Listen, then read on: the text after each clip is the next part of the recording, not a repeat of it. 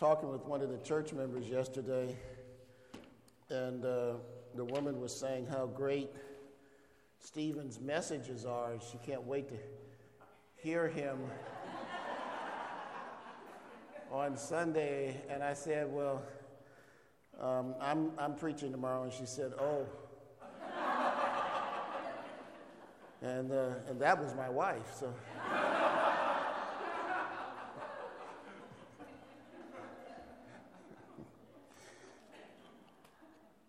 but uh, pray together? Lord God, we, uh, we so need you to be with us today, to open our hearts, to give us understanding, to meet us uh, where we are. If there are things in our lives that need to be confessed, we, we need you to draw them up out of our hearts so that we will want to confess them. And we would want you to give us the, the desire to do the things that you want us to do, that we would do them joyfully and freely. And ask that you would cause this sermon to aid in that regard in some small way. In Jesus' name we pray. Amen. So, my text today is in your bulletin, and up here it's Matthew 16, verses 24 through 27. And uh, I'll read it. It says, uh, Then Jesus told his disciples, If anyone would come after me, let him deny himself and take up his cross and follow me. For whoever would save his life will lose it, but whoever loses his life for my sake will find it. For what will it profit a man if he gains the whole world and forfeits his soul? Or what shall a man give in return for his soul? For the Son of Man is going to come with his angels in the glory of, the, of his Father, and then he will repay each person according to what he has done. So I want to talk to you this morning about discipleship, about um, uh, the different aspects of discipleship that challenge all of us. The, uh, the price of discipleship, the uh, promise of discipleship, and the praise of discipleship. And uh, speaking just generally, I think there are probably two large views of following Jesus, which is another way of saying discipleship. One is one view is that it just involves a lot of misery, suffering, and drudgery. And you can just see people standing out, pulling a long cross down the street, and that's discipleship. That's following Jesus. And the other view is that, well, it's for those who have gone to seminary and are professional clergymen or women. Uh, but it's not for me, the everyday layperson. It's got to be the people with special training or special calling. I mean, it's their job. They're supposed to do it even if it does involve uh, misery, suffering, and drudgery. And we can pray for them and give money, but we want them to do the miserying and the drudgering and the long suffering part. Uh, but this text today gives a completely different understanding of what it means to follow Jesus, which is what discipleship is following Jesus and helping others uh, do likewise. So I want to start off um, just saying, you know, uh, after Jesus' resurrection, he said this to all his disciples, that is, all his followers Go therefore and make disciples of all nations. And the word nations just means people groups, like the French, the Persians, the Spaniards, people groups. Baptizing them in the name of the Father and of the Son and of the Holy Spirit, teaching them to observe all that I have commanded you. And behold, I am with you always, even to the end of the age. So, following Jesus for a believer is not an option. It, it is a mandatory duty for every believer. Uh, to follow Jesus means to make disciples of all family groups. The Kims are a family group, the Guerras are a family group. And the word make, make disciples, means to instruct or to teach.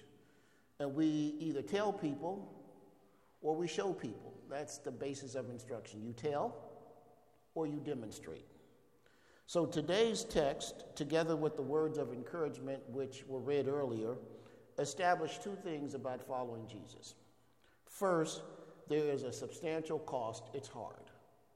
And second, the benefits of following Jesus far, far outweigh the cost of doing so because these benefits demonstrate God's extravagant grace. And if you think about God's grace, think about a picture of Niagara Falls and standing underneath it with the biggest container you can. And it's just, it just smashes the bottom out of your container because it is so overwhelming. And that's what God's grace is like. So I want to take a moment to start off to talk about the price of discipleship. Now, it says in the text, if anyone comes after me, let him deny himself and take up his cross and follow me.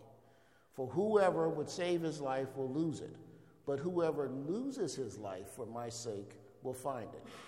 Notice it doesn't really say anything about suffering, drudgery, or misery. Following Jesus is hard, but it's not drudgery and it's not misery. In fact, it's turning away from drudgery and misery into something new and thrilling. So let's look at what the text actually says. We must deny ourselves, we must take up the cross, and we must follow Jesus.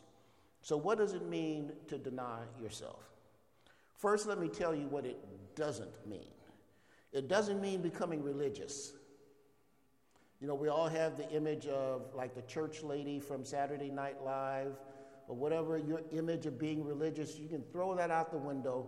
Jesus is not talking about becoming religious. It doesn't mean identifying with any particular political party or social movement. Throw that out of your mind. Jesus never addressed those issues in his time. And it doesn't mean adopting Western culture. Jesus didn't teach that. And it doesn't mean giving up fun stuff, whatever fun stuff may be for you. But here's what it does mean, or at least the meaning includes the following. First, it means to have your identity rooted in Christ. You must have your identity rooted in Christ. All those things that influence who we are, how we see ourselves, must be pulled through the filter of the gospel. Race, socioeconomic background, family culture, social culture, or education must be pulled through the filter of the gospel. Um, I, I, remember reading uh, two years ago the story of uh, a former grand dragon in the Ku Klux Klan who came to Christ. And God did a marvelous work in his house, and there in the South, God called him to be the head pastor of a predominantly black church. And the congregation, you can find the story on, on the internet. The congregation absolutely loves him, and he absolutely loves the church. But his identity had to change fundamentally from being a guy who hated blacks and what it meant to be white. It had to change to be a man who followed Jesus Christ. So that's the first thing. Whatever your identity is, whether you're down on yourself because of your past, whether you went to jail, whether you had prison time, or whether you had failures in the past, that's all got to go through the gospel of Jesus Christ. Or maybe you've had that proverbial golden spoon in your mouth and you've had success after success after success, and you're a little bit prideful about it. That has to go through the filter of the gospel because we are all sinners before the cross of Christ, and we are all equally dependent on Him for everything. Second, not only must our identity uh, be rooted in Christ, but Christ gives us a new wanter, and we should rejoice in it. That is, the things that we want or used to want, God comes along and changes those things. It's still right to want fun stuff. Uh, only now, Jesus changes what we consider to be fun stuff. Uh, I remember before I was a Christian, I got down on my knees and I prayed to God and I said, God, I don't even know if you exist, but I do know I don't like to go to church, I don't like to read the Bible, I don't like to sing hymns, and I don't like to hang with Christians. That's a quote. But I do love to play squash which is like racquetball. So if you are who you say you are, make me love these things more than I love to play squash. God absolutely answered that uh, prayer. I haven't played squash in over a decade. I love to go to church. I love to sing hymns. I love to read the Bible, and I love to hang with Christians. He changed my wanter. And that's what he does. And that's part of what it means to follow Jesus, to take up the cross. Third, it means putting our will into Jesus' hands. Um, Jesus causes us to want to surrender our will to Him. Just a small, very secular example. This summer, one of my externs, uh, who is Ethiopian, married by birth, married an Italian by birth in North Lake Tahoe, and they wanted me to officiate the wedding. I don't know if you've ever heard Ethiopian music, but it is the vocal equivalent of marijuana. it is just intoxicating. And I sat there uh, with my suit on it, and I said, I am not going to dance. I mean, and they started putting on this music, and you know, next thing I'm tapping and was, come on, no, no, no, no. Next thing I'm, i know, there's this one song that comes on, and the music is even more intoxicating than everything else. That, so I get up and, and I start dancing, and no one tells me, no one tells me that the song is 17 minutes long. 17 minutes. I have it on my iPod, but it's, and, and when I say that we put our will into Jesus' hands, it's not like, oh, Jesus, here, dang it.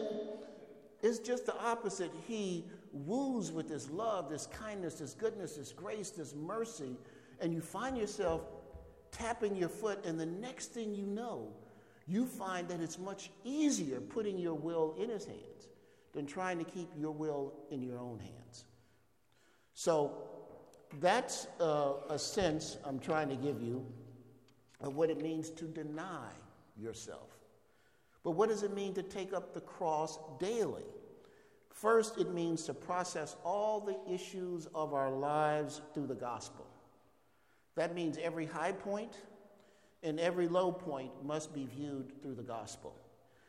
You go through life trusting Jesus in good times and in bad, and when things are good, you are grateful and humble, knowing Jesus is the author thereof.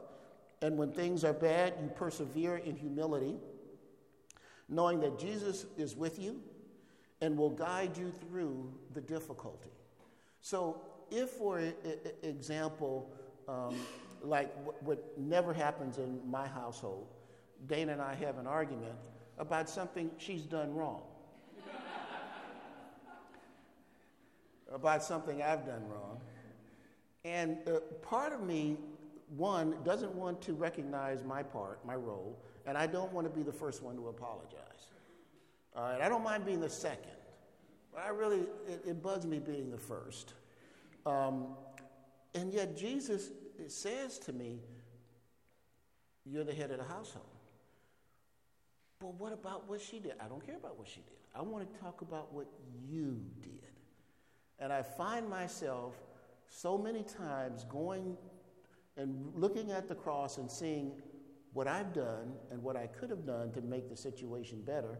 And my job, in part, is to present my wife a living bride without blemish, which is how Christ presents uh, the church to the Father. So I go and I generally say, I'm sorry, I apologize. But after a while, I can really reconcile uh, with my wife. Um, so we learn to look at the things that happen to us through the gospel, whether they're little things or big things. I'll give you an, an example um, that uh, so I had uh, prostate cancer surgery in February. I'm in the hospital, and I've got tubes coming out of everywhere. Don't ask. Everywhere. And, um, but, and I'm a, I'm a nobody. I'm in this hospital room by myself. the nurses are very attentive to my every need since I can't even go to the bathroom without help. And I'm sitting there at 2 o'clock in the morning just marveling that everybody is treating me with such respect, even though when you look at me, I'm weak. Uh, I haven't had a shower in two days, so I don't, I'm not a rose, okay? I'm, I'm not a rose. I've had just a sponge bath. And I'm sitting there, and, and, and all of a sudden, Jesus says to me, When I was on the cross, no one ministered to me. No one brought me water. No one cared. And everybody who walked by laughed, they ridiculed, and they made jokes. And I thought, my goodness, that God would do for me uh, and suffer for me in this way when He is the Lord of the universe and people are treating me, a nobody, with respect, but here is the living Lord of the universe hanging on the cross, facing only the ugliest derision. Um, and it made me see my hospital stay in a completely different light. And I sat there at 2 o'clock in the morning just weeping that Jesus Christ had died for me. And all of a sudden, my pain was put in context. Second, to take up your cross, again, goes back to this concept of rooting our, our identity in Christ. We must absolutely see ourselves as God's adopted children. And that identity must override and inform every other part of our personality. So I cannot respond in kind if somebody has been mean to me. If somebody gets a promotion ahead of us, we, we learn to celebrate because we know that the promotion comes from God. And look, we are already seated with Christ in the heavenlies. Already. We are already joint heirs with Christ of everything in the universe. And whether he wants me to hold that position as a janitor or a CEO, that really doesn't matter. We are both on the deed to the universe it's Jesus' name and Bobby's name and Sunil's name and Son's name and my name, all equally on that deed. So, the third aspect of taking up the cross means to obey Jesus whatever the cost. Go to my Father. Um, uh, here, so, here's a message I get from, from God. He said, I want you to go to your Father and ask Him to forgive you for not being the son you should have been. I was absolutely offended by this request. I'm sorry. Command. My father cheated on my mother when I was three. They were divorced. He was only peripherally involved in my life. Why should I apologize to him? But the, God reminded me of the verse honor your father and your mother. There was no if in there. There was no, as long as they do so and so. It was honor your father, your mother. And I, I'm ashamed to tell you, I told God I'm not doing that. And I shared my conversation with Dana, and she said, Well, I think you, I think you better do what God says to do. Well, yeah, but what does she know? so after m- several, several months, I finally relented, and I said, Okay, uh, God, I'll go. And he lived in Placentia, which is part of the southern edge of Los Angeles. And then God said, and um, I want you to know that he will not reciprocate. Now, in the back of my mind, there was a thought that if I went to him, he was going to say, Oh, son, forgive me for not being the father I should have been. And so when God told me that my father would absolutely not reciprocate, I got angry all over again. I said, I'm not doing that. And I went back to Dana and I told her about this next conversation with God, and she said, This annoying habit, I think you better obey God. It took me another about three months to, to, to, to say, okay. But by the end of that month, I really wanted to do it. I wasn't resigned to do it, I had a heart to do it. There's a difference. God wants surrender, not simple resignation. And then when I said to God, okay, I'll go, Then he said, And I want you to take Quentin with you. Now, that's my middle boy. He was about eight years old at the time. And I said, God, I'm going to be humiliating myself in front of my son. I said, I'm not doing that. I guess you can see a pattern in my life, huh? so I went to Dana and I said, I said, You won't believe what God asked me to do or told me to do. And with her annoying habit, she said, I think you better obey God. And it took me another series of months. For, and, and during this whole time, God did not beat on me, He did not pound on me. He gently, lovingly, but persistently talked to me. So by the end of that, I had this desperate desire to go to Placentia, apologize to my father, and take Quentin with me. And I made an appointment. I drove up there early one Saturday morning, and it went just as God said. I went in, and my father was sitting there. I told him that I had given my life to Jesus Christ, and he showed me that I had not been the son I should have been, and I apologized and I asked him to forgive me. And he said, Son, I forgive you. He said nothing else. I didn't expect anything else because God had already told me he wouldn't say anything else. I took him out to dinner, uh, lunch. Quentin and I drove back to San Diego, and my father died five months later of prostate cancer. I didn't know he had cancer. But until that conversation, I hadn't spoken to him in maybe 10 years. It means obeying Christ, whatever Christ asks you to do. Paul said, Rejoice always. Pray without ceasing. Give thanks in all circumstances, for this is the will of God in Christ Jesus concerning you. One of Jesus' chief commandments, again, is go and make disciples of all people groups. So there is this price of discipleship. If we reorient our, our identity. We must see ourselves as Christ. We must put our will into His hands. We must obey whatever He wants us to do. And, and the first thought, if you're thinking about this, reasonably, you'll, you should be thinking, God is going to ask me to do something I don't want to do. All right? And, and if that's the cost of discipleship already, so inwardly you're kind of doing like this toward God. I'm, I'm, not, I'm not buying into this following you and this discipleship thing. I don't want to surrender my will that way. I don't want to have my identity uprooted and changed that way. I don't want to do that. But then here's the promise of discipleship.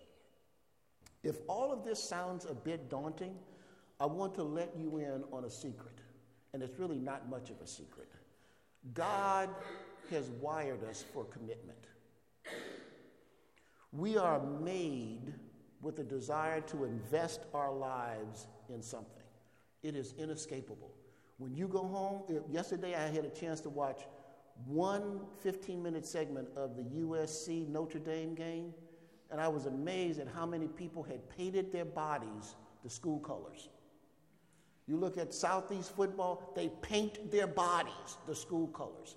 We are made to invest ourselves.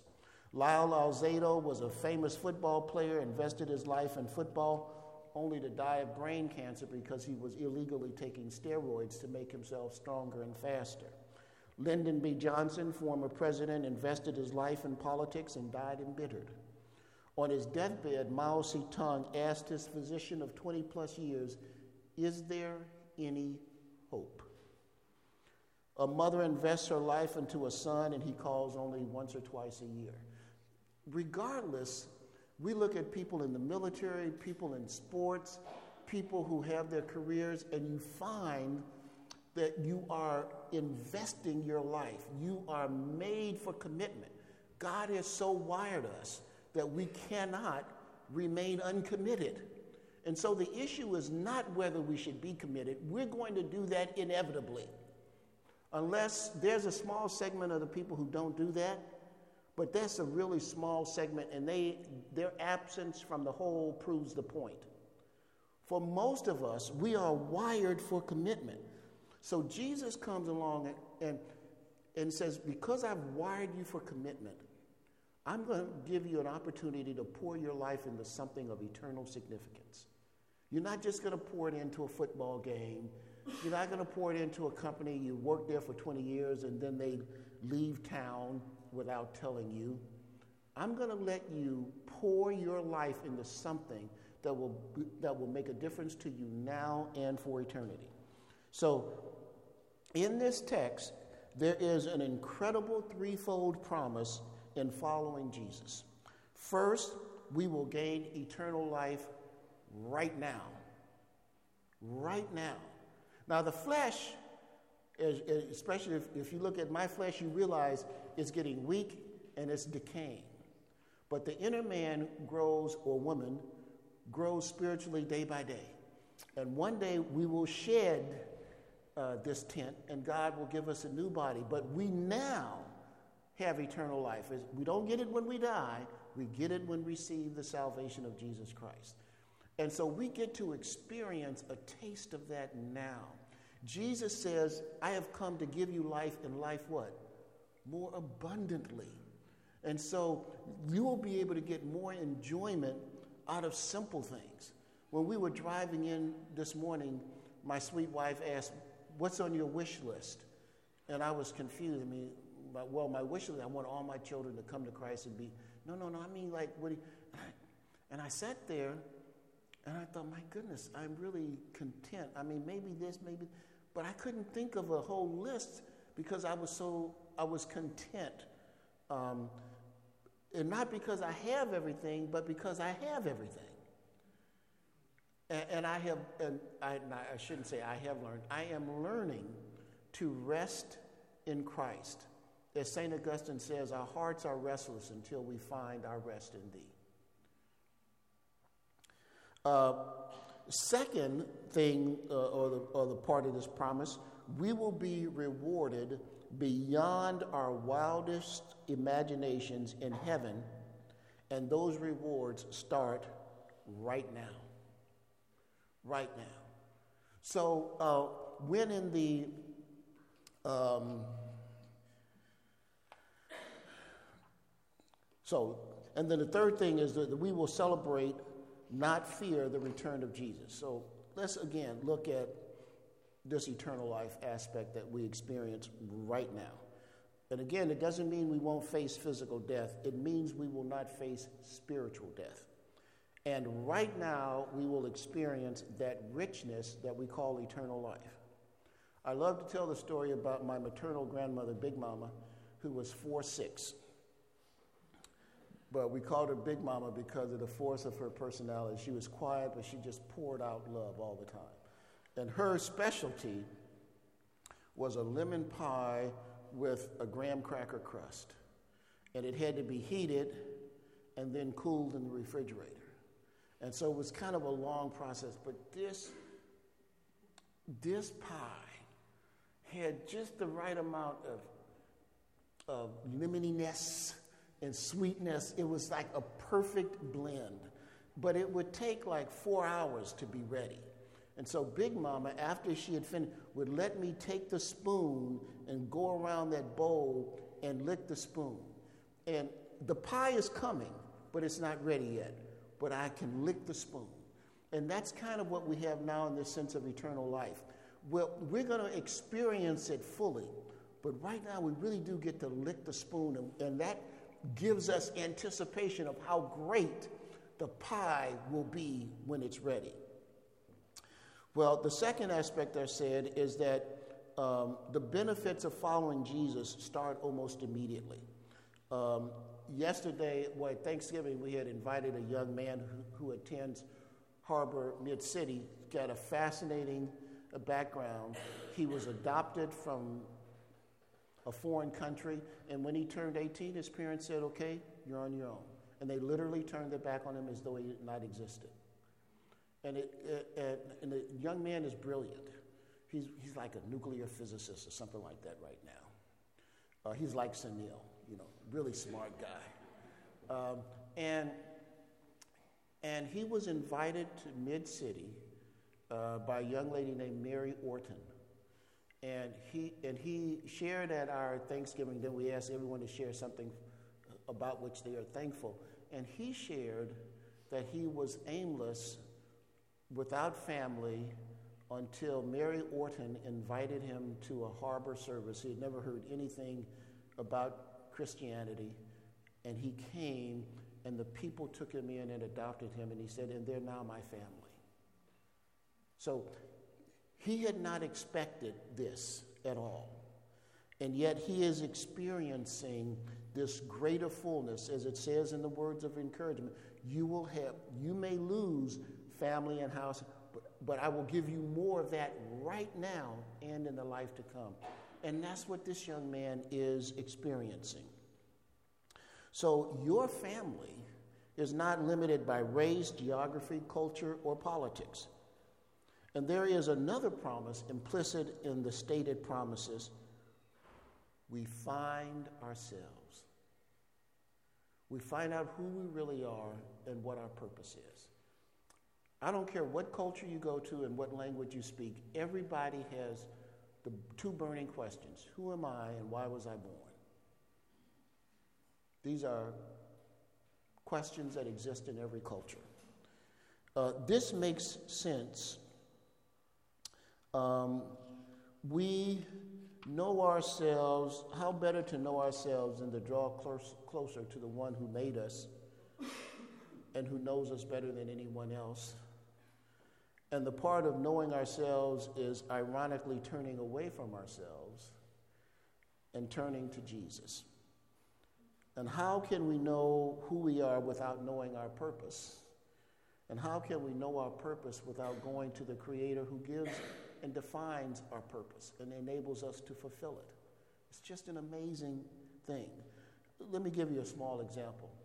Dana and I have a Labrador retriever. He'll be four years old in April. His name is Boone, like Daniel Boone. And part of my job is to pick up his poop. Thank you, Dana. And the other part of my job is to, to walk him. So I walk him every day. And um, and during the summer, when I can, I take him to the Coronado Dog Beach. Well, the first time, and you have to take him by leash from the car to the beach. And so the first time I took him, he had never been in water, okay? Never been to the ocean. Never been to the ocean. He had been in one swimming pool, but he had never been in the ocean. And so I took him, and I took the leash off, and he looked, and he turned around and he looked at me and he looked and I said, Go. And it's like he just shot off, jumped into the water. He didn't stand on the edges as the tide came up and went back. He ran into it. And you, I, they say that dogs can't smile, but I'm telling you, Boone smiled. He realized through me that he was born for the water. And he played until he was utterly exhausted. And I took him home, and he crates at the foot of our bed. I swear that dog snored like a 50 year old man. Well, you and I were born, or I should say, reborn, to follow Jesus. And we will find ourselves and our purpose as we follow him. So I'm not saying that you and I are dogs, but this concept of sharing the gospel and making disciples of other people, that's our ocean. We were made to swim in it. And you will never know the joy of swimming in that ocean unless you swim in that ocean. The idea of following Jesus and making disciples of all nations is what we were wired to do. Without knowing Christ, we were wired to commit ourselves and to invest our lives into something worthwhile. But having been saved, God now takes that innate desire for commitment and focuses on something with eternal value. Now, one reason these promises are so amazing is that everyone carries some kind of cross. It just dawned on me as I was preparing for this sermon. I know the particular, the peculiar cross of which Jesus speaks is the cross that comes from following him. But to the extent that we uh, associate carrying the cross with uh, hard times or struggles or difficulties or adversities, Everybody has those. Everybody. Um, like the young man I told you about whose family turned his back on him when he turned 18. And for, it wasn't because he was rebellious, he was a compliant son. It wasn't because his grades were bad. He was getting A pluses. The guy was taking, what do they call AP classes as a junior in high school. And it wasn't because he wasn't athletic, he was one of their cross country athletes. I don't know why they turned back, their backs on him, but they did. And that was for him a cross, a burden, a, a heartache, even though he did not know Christ. There's this old saying into each life, some rain must fall. Some people are born into dysfunctional families, some with physical problems, some in areas where there's little economic or educational opportunity. Some face persecution because of race or language. Uh, people, in other words, who do not know Christ have difficulties and struggles too. That is part of the human existence. At some point, all of us face adversity, circumstances we prefer to run away from, uh, illness, financial problems, you name it. But only the cross carries with it the promise of present and future rewards. Only the cross says, I will take every suffering, every pain, and every hurt, and I'm going to make it come to your benefit. All things, Paul says. Now listen to this. All things work together for good to them who love God and who are called according to his purpose. So I've, you know, it, the world says no good deed goes unpunished. And the Bible says no good deed goes unrewarded. Here's the difference. The cross is hard, but it has dawned on me that life without the cross is so much harder because of the end game. What does it matter if you gain the whole world but lose your soul? The renowned mentor of an aspiring uh, artist was in the hospital. This is very recent. This guy has been a star in the Los Angeles art scene. And now he's in a hospital, no visitors, terrible illness, perhaps fatal. And he says to the young man he's mentoring, I'm only human.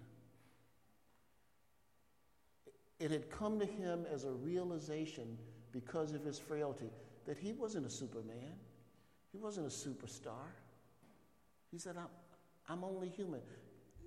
The end game confronts us all. As a follower of Jesus Christ, we lose nothing of lasting value and every day stand to gain more and more eternal riches. Psalm 16:11 says, "You make known to me the path of life. In your presence there is fullness of joy. At your right hand there are pleasures forevermore." So the price of following Jesus includes difficulties, struggles, opposition, and efforts. Jesus gives us fair warning, but he also gives this audacious promise that the benefits of following him will far outweigh the cost. And knowing that everybody is going to face these difficulties, but have no promise of gain. To only look back, what is that quote from Robert Frost?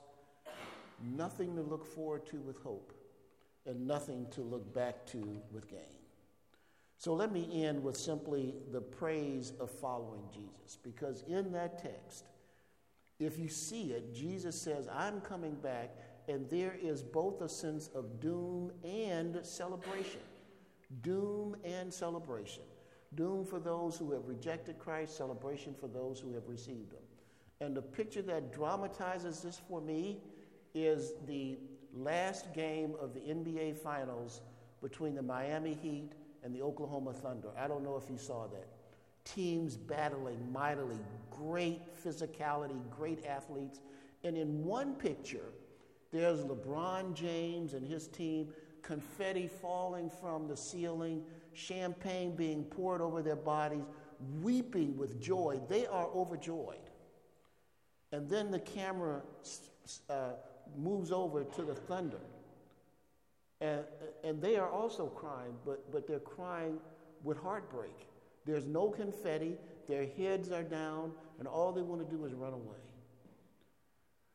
And Jesus says to us in this text that there is a praise that comes, that one day when he does return, we're everything that we have suffered for him or done for him, even though we've experienced some benefit now, when we see him, it will be such a celebration and will put in context the great gift he has given us because he died on the cross for us and did all the heavy lifting himself, himself, asking us only to believe and to tell people about him.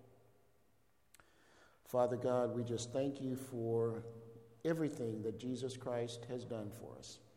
We thank you for the sweet invitation of following him and making disciples of all families.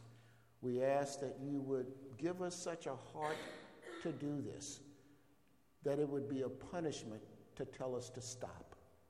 In Jesus' name we pray. Amen.